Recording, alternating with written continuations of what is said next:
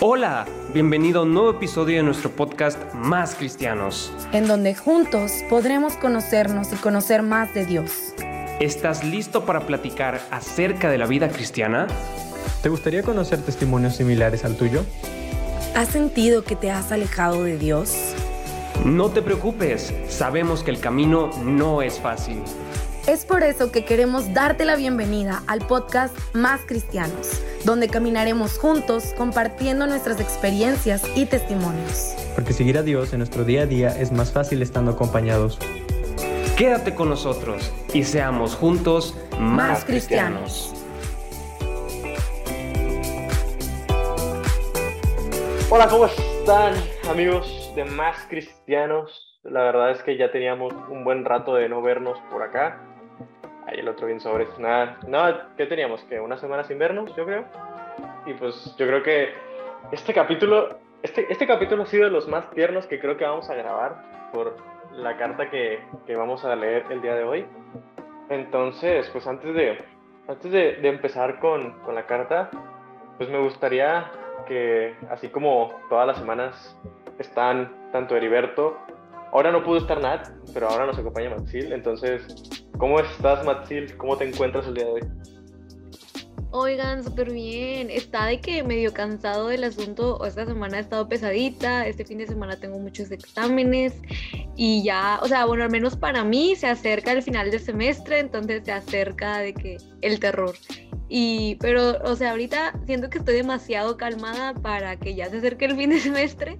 Está como sospechoso. Pero en realidad todo súper bien. ¿Y ustedes cómo están?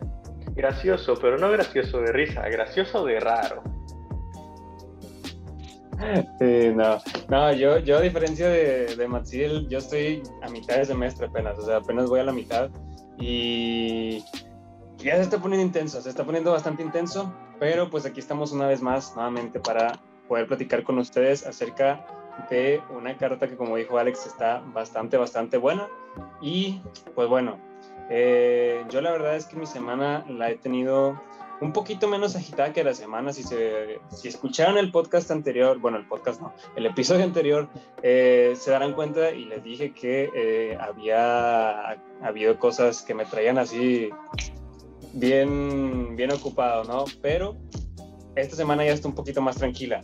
Y les cuento que la siguiente semana, la siguiente semana para los que conozcan el camino, me va a tocar hacer el, bueno, un, pedacito, obviamente no todo porque si no voy a fallecer, un pedacito del Camino de Santiago de Compostela. Entonces ahí vamos a ver cómo, cómo nos trata esa travesía.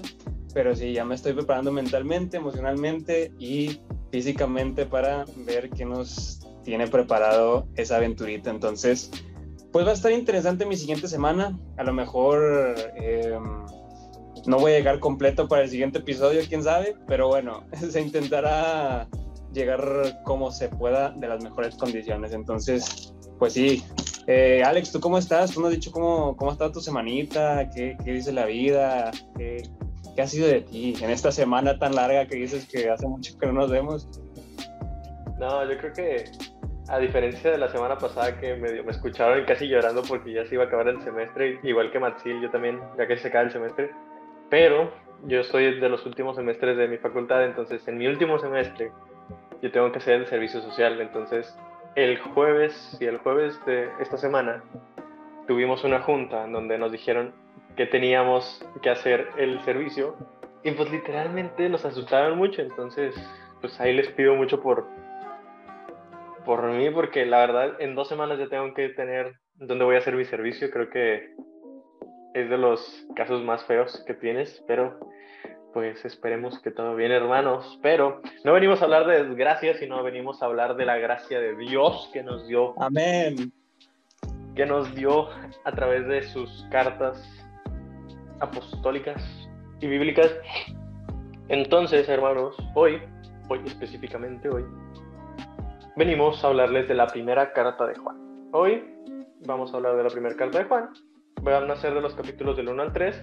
Entonces, póngale pausa por si quieren eh, ir a leer un poquito acerca de lo que se tratan, para no hacerse spoilers y ya después ir con nosotros paso a pasito. O si no, ustedes quieren ir leyéndola junto con nosotros, pues aquí la vamos dando. Pero vamos a darles unos pequeños segunditos para que la lean, para que le pongan pausa. Quiero pensar que ya hicieron pausa. Entonces, pues bueno, vamos a empezar con la primera carta de Juan. Vamos a empezar fuertes. Vamos a empezar con el versículo 5. El versículo 5 nos habla de que, pues, que Dios es luz y que en Él no hay tinieblas. Qué fuerte. Creo que, aparte, ah, bueno, también algo, algo que se me olvidó olvidado y que quiero resaltar antes, es que Juan empieza diciéndonos, hijitos míos. Qué gran diferencia de entre Pedro y Pablo. Porque Pablo nada más llegaba y te decía de que no, ya, ya sabrán lo que diría Nat en estos momentos, pero literalmente llegaba Pablo y te decía deja de ser pecador, y te da una cachetada. Pedro nada más llegaba y se presentaba y te empezaba a dar una prédica. Y, y Juan, Juan literalmente era como de, hola hijito mío, ¿cómo andas? Te invitaba un cafecito, te daba galletitas y después se ponía a predicar. Entonces, vaya, vaya. Entonces, pues bueno, volviendo al tema inicial, literalmente Juan empieza en el versículo 5 con el que Dios es luz y que en él no hay tinieblas. Creo que es la frase, es una de las frases más clichés que he escuchado yo, al menos en este tiempo, porque es cierto, creo que cuando vas caminando junto con Dios, junto con Jesús, junto con el Espíritu Santo, a pesar de que hay una inmensa oscuridad, siempre tienes una velita prendida. Esa vela es, es Dios, o sea, esa vela es es el Espíritu Santo guiándote a través de las tinieblas y al menos puedes ver ciertas cosas.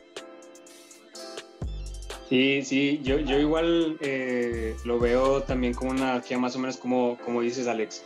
Eh, hagan de cuenta que están, eh, bueno, tiempo, corte. Jonah, quita lo anterior, vuelve al comentario. Ok, ahí va, una, dos, tres. Sí, hagan de cuenta que yo lo veo más o menos como, como tú lo ves, Alex. Y miren, vamos a, vamos a hacer esto. Cierren los ojos un momento y hagan de cuenta que todo está oscuro. Todo está oscuro y, y no saben a dónde ir.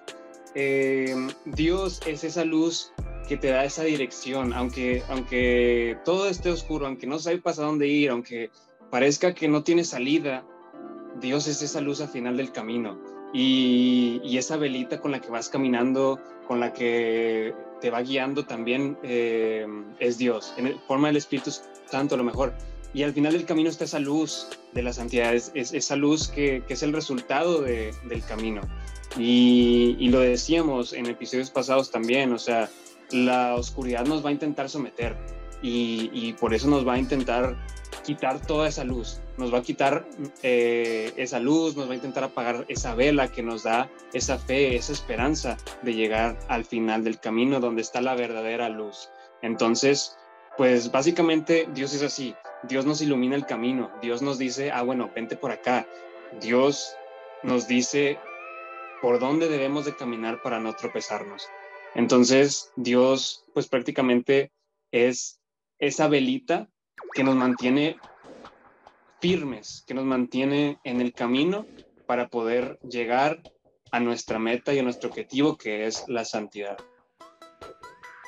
Y justo yo creo que es como súper importante darnos cuenta de que si decimos que estamos en comunión con el Señor y que vamos de que siguiendo su luz, pues hay que ser coherentes con eso, ¿no? Y lo, lo veníamos diciendo en todos los episodios pasados.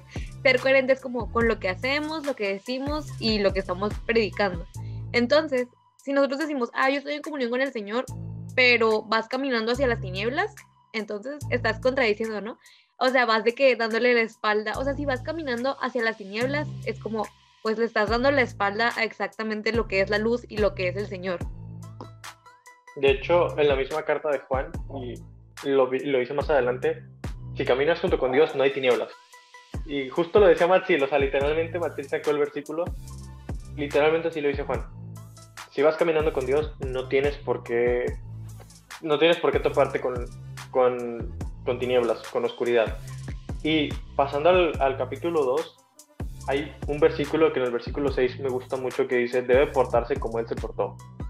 Y aquí muchos de ustedes o muchos de nosotros, yo, yo creo que cuando yo escuché, cuando yo leí esta primer, este, este, versículo, yo dije, ¿cómo? O sea, ¿cómo nos vamos a portar igual que Jesús? O sea, Jesús es Dios. Lo que nos diferencia entre, lo que nos diferencia entre Jesús y nosotros es que Jesús nunca pecó. Nosotros sí. Pero hay algo que me gusta mucho y es intentar no pecar. Obviamente somos seres humanos, obviamente nos vamos y tenemos estas tentaciones, pero con Dios es muy fácil no hacerlo. Sí, y, también como lo decíamos en episodios anteriores, ¿no? Esto es, lo que estamos haciendo ahorita es un recap de como 700 episodios anteriores, para que si no los han escuchado, pues vayan a escucharlos, para que tengan mejor contexto.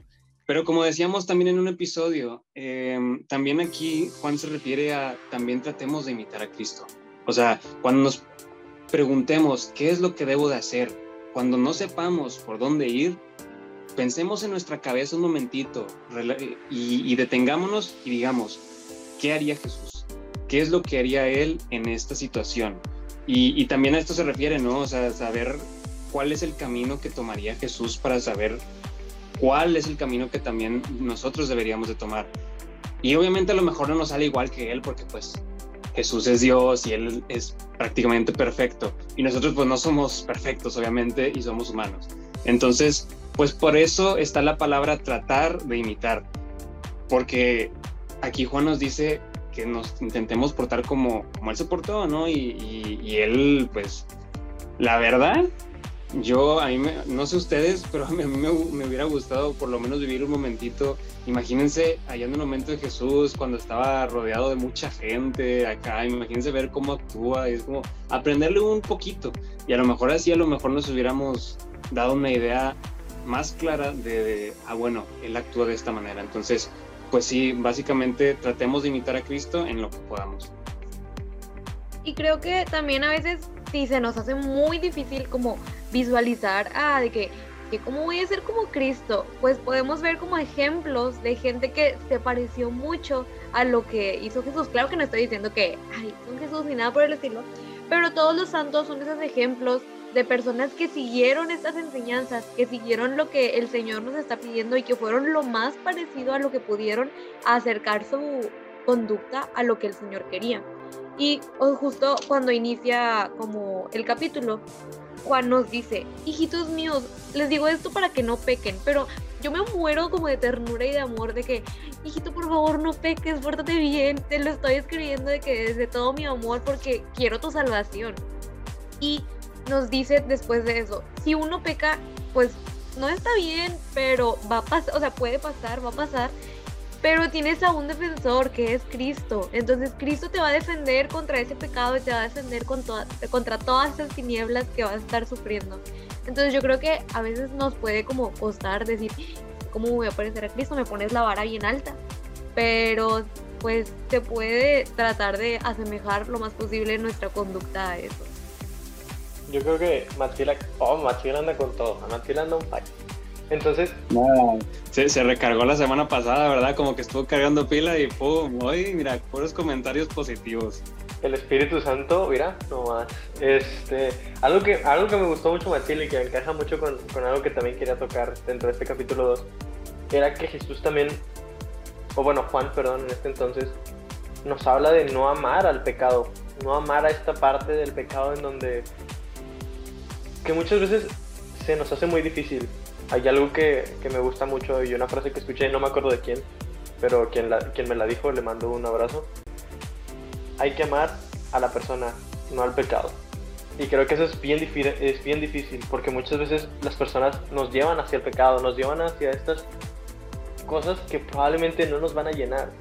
Y como lo decíamos también en capítulos anteriores, recordemos que todo lo bueno tampoco nos va a ser lícito, tampoco nos va, tampoco nos va a hacer tanto bien esta parte. Entonces, más adelantito, ya en los versículos 24-25, ya Juan también nos habla un poquito acerca de, que pues, nos quedemos en lo que escuchamos al principio. Ya lo que me gusta mucho, en el versículo 25 dice, esta es la promesa que él mismo prometió y que es la vida eterna. Yo creo que si nos quedamos con lo que Jesús o las escrituras nos viene diciendo que amen, amen, amen a las personas, Jesús nos va a amar de regreso. Hay que, y si no nos sentimos amados, hay que saber, para amar hay que sabernos amados. Entonces, para sabernos amados primero tenemos que pedir el amor.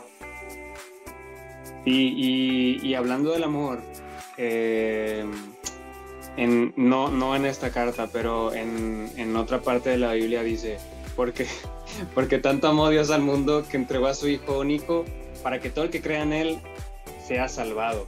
Y, y, también ahora trasladándonos a esta, a esta carta de, a esta primera carta de Juan, arribita dice, les he escrito jóvenes, porque son fuertes, la palabra de Dios permanece en ustedes y han vencido al maligno.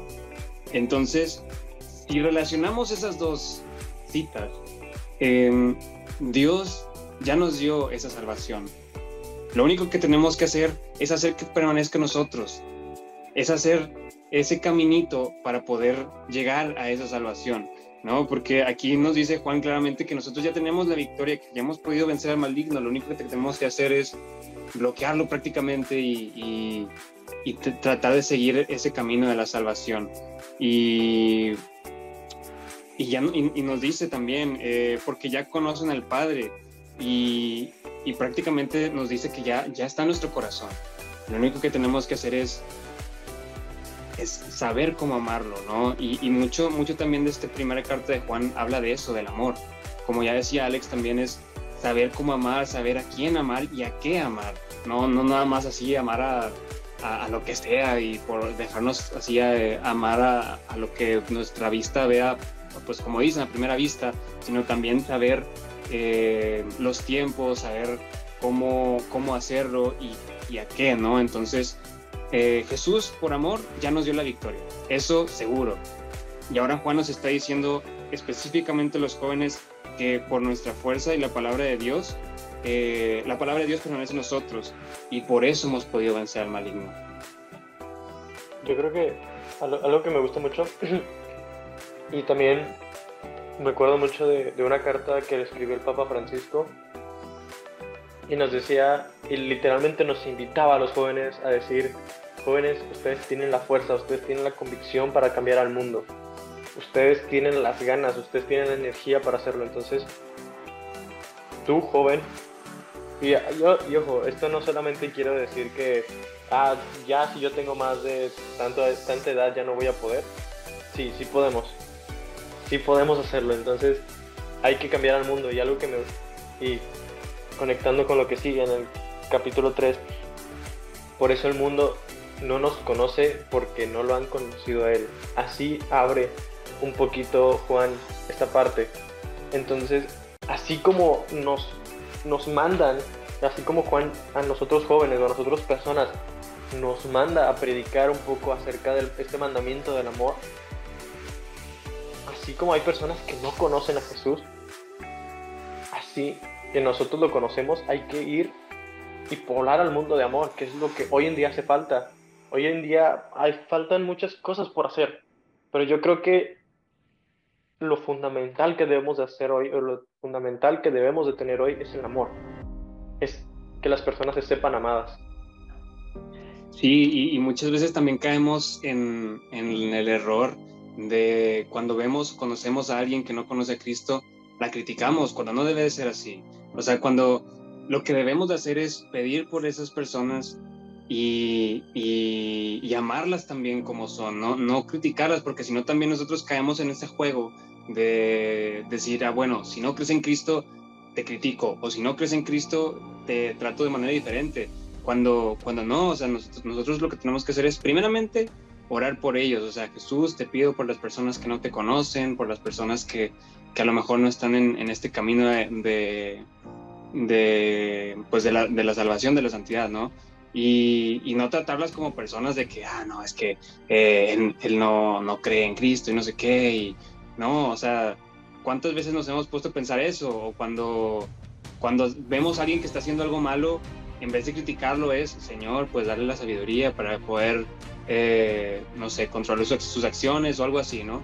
Y también desde ahí empieza el amor, desde ahí empieza a sembrarse el amor y, a, quitarse el odio de nuestra vida, ¿no? Porque si no también eh, al momento de criticar se va sembrando, pues digámoslo, la, oscuridad va avanzando, dejémoslo así, ¿no? Así como una metáfora. Eh, y, y, y el amor es la base de esto, ¿no? El amor es como debemos de, convertir a, a, lo mejor el odio en amor, ¿no? Entonces, pues básicamente eso, ¿no? No criticar a las personas que a lo mejor no tienen el mismo conocimiento que nosotros o a lo mejor que no conocen a Cristo. Y más atrásito, eh, Juan nos habla de dejar de ser tan rectos. Así como nos decía Heriberto, dejar de ser tan, tan cuadrados, tener esta mente tan cuadrada de decir, es que yo no peco, es que yo soy, yo me voy a confesar mínimo, no sé, dos veces a la una vez cada dos semanas, este, yo voy, al, voy a mi grupo, voy a mi movimiento, eh, permanezco aquí, soy monaguillo, soy acólito, bla, bla, bla. Pero tú, tú que te vas a fiestas cada fin de semana, tú no sé qué, tú eres un pecador y tú eres el diablo y no sé qué y no sé cuánto. Entonces, no, tampoco, tampoco es eso, o sea, tampoco es llegar por llegar y decir como de, te voy a lanzar esto porque sí, y tampoco hay que llegar, y también Juan nos lo decía, o sea, hay que, o sea, sí hay que, hay que ir a, predicar que Jesús murió por ti en la cruz, que el mandamiento del amor, que no sé qué, que no sé cuánto. Pero tampoco hay que llegar diciendo como de, es que mira, Jesús, aquí está, la conoce, y no sé qué. Literalmente le enseñas el crucifijo en la cara tú siendo muy invasivo. Y algo que también Juan nos se marca mucho es que no hay que decirlo con puras palabras de labios para afuera, sino también con hechos. Y eso es algo que nos cuesta mucho, el ser congruentes con lo que decimos y hacemos. Hoy en día creo que es la mayor dificultad que vamos a toparnos como personas, ya no como católicos, sino como personas, ser congruentes con lo que decimos y hacemos. Eso es algo que a mí me vuela mucho a la cabeza porque creo que es muy difícil. Es, muy sencillo ser congruente, pero cuando nos toca hacerlo es como de que oh, ya no puedo. Entonces, wow, es muy difícil. Sí, yo creo que no basta solamente con decir, no, yo amo a todos, yo amor y paz y todo bien y yo puro amor, porque pues no sirve de nada estar diciendo que amas a todos tus hermanos, pero cuando lo ves en dificultad no haces nada para ayudarle. Cuando ves que le está viendo bien difícil para un examen en el que tú sí le entiendes y no le, no le das apoyo cuando ves que no, o sea, que cualquier cosa en la que se les puede como atorar lo que tienen que hacer, entonces no solo es decir, ay, yo amo a todos, sino demostrarlo con hechos y con acciones como súper pequeñitas que a lo mejor para ti no pueden significar nada y no te pueden costar muchísimo. O sea, puede ser solamente un minuto de tu tiempo que le puedes dedicar a alguien y que en eso alguien puede decir, oye, me siento amado por esta persona porque me dedicó esto.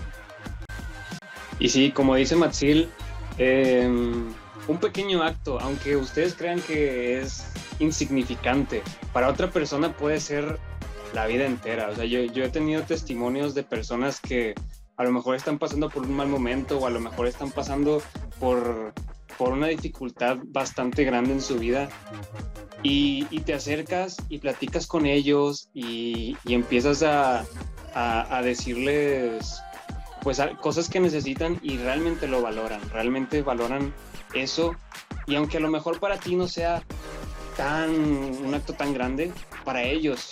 Entonces, desde ahí también es pues el amor que le debemos de tener a las demás personas. Y, ya cerrando un poquito, eh, más adelante en el último capítulo, em, dice, eh, amar a Dios es guardar sus mandatos y sus mandatos no son una carga. Esto también es importante, porque nosotros podemos decir, es que si amar a Dios significa seguir los mandamientos, ser recto, como decía Alex, no, eso no es amar a Dios. Amar a Dios de, pues es, sigo esto porque me, me causa felicidad, porque me causa alegría y no por ser una carga.